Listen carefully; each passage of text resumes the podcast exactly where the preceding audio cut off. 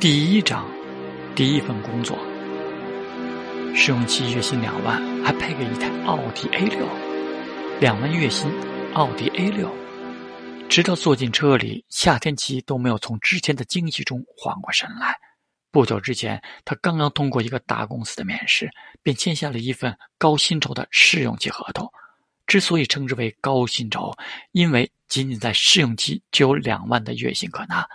并且还给配台奥迪当嫁妆，这种福利待遇对于一个才刚刚大三实习、连半点工作经验都没有的夏季谦来说，无疑是中了五百万大奖。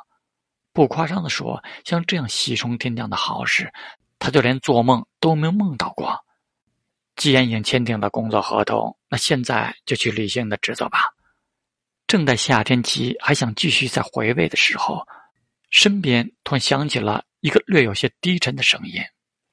夏天琪从之前的惊喜中醒来，这才恍然想起，车上坐着并不只是司机，还有一个四十岁左右的大叔。这大叔就是之前负责给他面试的，不过从始至终话都很少，并且还表现得很不耐烦，给夏天琪一种敷衍了事的感觉。事实上，中年大叔也很无聊，因为他连试用期合同都签了。然而，却完全不知道这是家什么公司，自己的工作职责又是什么。简单来说，就是他之前稀里糊涂的就签了合同。尽管如此，夏天琪却并不怎么担心这是一家骗子公司，因为这家公司位于黄金写字楼上。如果不是合法经营的大公司，在政府那边有关系，是根本没有资格入住黄金写字楼的。更何况，这家公司还霸道的霸占了三层，这就更能彰显实力了。要不然，就是对方给他薪酬待遇再好，他也断不会草率签约的。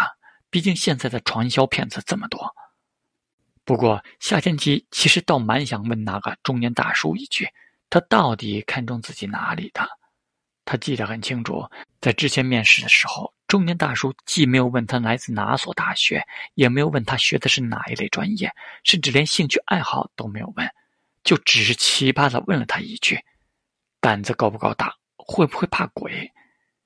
那个，呃，履行职责倒是没有什么问题，但是你还没有跟我说我的职责是什么呢？夏天奇转头看向坐在副驾驶的中年大叔，两只手忐忑的轻敲着方向盘。你的职责就是听从公司的安排，完成自己的既定任务。详情的，等你能过了试用期再说吧，否则说了也是白说。中年大叔依旧是欲求不耐，不过这一次夏天琪却没有忍他，直言说：“可你什么都不跟我说，我有没有办法工作呀？”尽管夏天琪有些着急，但是中年大叔的态度却没有任何改观。便见他抬手指向前方，指挥道。去吧，先去平安街三十四号新华大书店。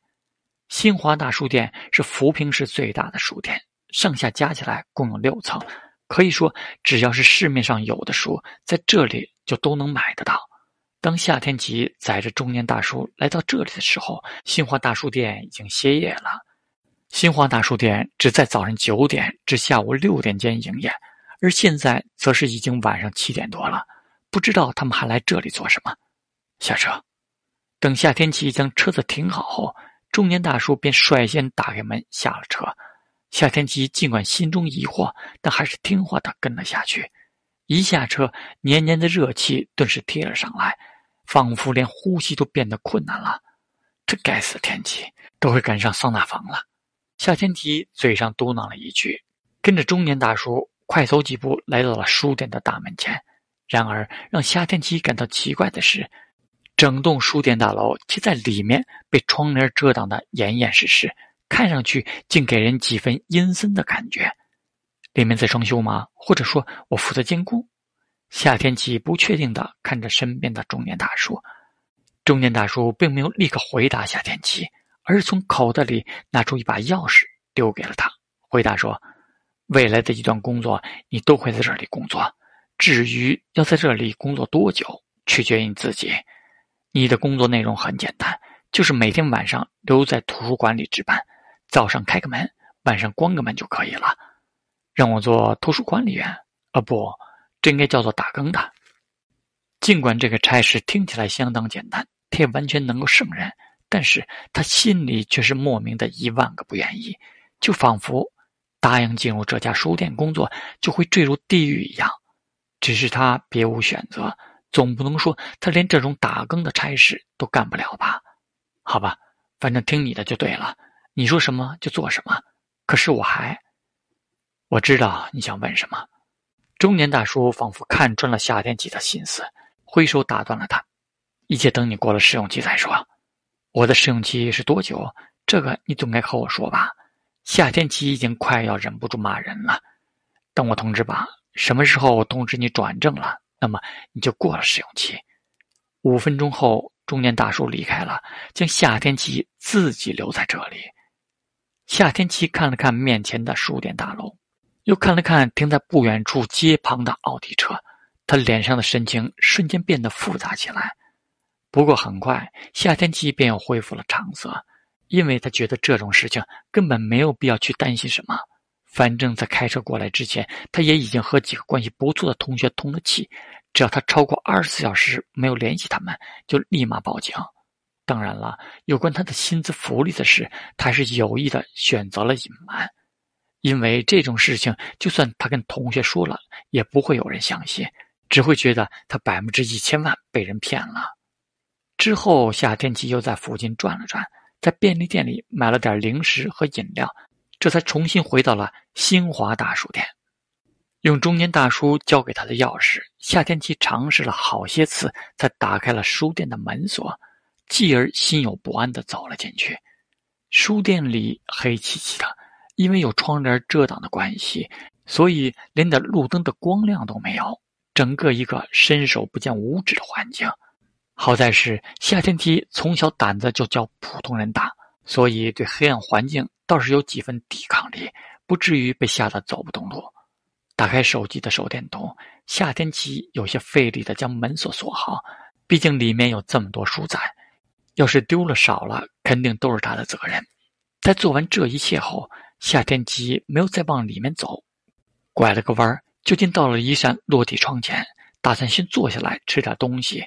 只是还没等他将拎着塑料袋放下，耳边便突然传来了一阵轻微的脚步声。是谁？这脚步声直接让夏天奇吓得一激灵。毕竟他之前一直都以为这里只有他自己。然而此时此刻，这里却仿佛又凭空多出了一个人来。重点是，这个人很难说不会是小偷。早不进来，晚不进来偷，偏偏等我进来这里值班头，真他妈气人！这样一想，夏天琪心里面顿时窜出一股火来。不过他当然不会冒失跟对方拼命，先不说拼得过拼不过，万一是他担心错了，对方不是小偷呢？但不管怎么说，保险起见，还是先给中年大叔打个电话再说，顺便也震慑一下那个人。只是让夏天琪失算的是。他的手机在书店里一颗信号都没有，就只能拨打报警电话。应该不会是书店的工作人员啊，不然为什么不开灯，反而偷偷摸摸的接近我？这么一想，夏天吉果断拨打了报警电话。然而，只响了一声的他手机就突然关机了。我操，真是见鬼了！手机突然关机，让夏天吉是彻底害怕了。万一对方手里有刀子呢？越这么想，夏天提两条腿就越软，也不敢再待在原地，任凭着感觉朝着书店大门跑去，想要开锁逃出书店。然而，因为什么都看不见，所以在跑的过程中，夏天基还倒霉的撞在了书架上，直接撞得他头晕眼花，惨叫一声摔倒在地上。只不过身后那若有若无的脚步声，却是丝毫没有消失的意思，反倒是像是加速一样。频率越来越快，直到有些刺眼的灯光突然在书店里亮了起来。因为已经适应了此前的黑暗，所以夏天吉顿时被刺得睁不开眼睛。他身体出于本能地靠在一端的书架上，以免被人从后面偷袭。刺眼的感觉很快便消失了，夏天吉也重新恢复了视觉。接着，一个同他差不多大的青年便映入了他的视线里。青年穿着一件有些残破的工作服，面容带着几分阴郁，看着夏天奇一言不发。你是谁？在书店里干什么？当看清对方的样子后，夏天奇便对其大声的质问道：“你是新过来值班的？”青年倒没有夏天奇那般紧张。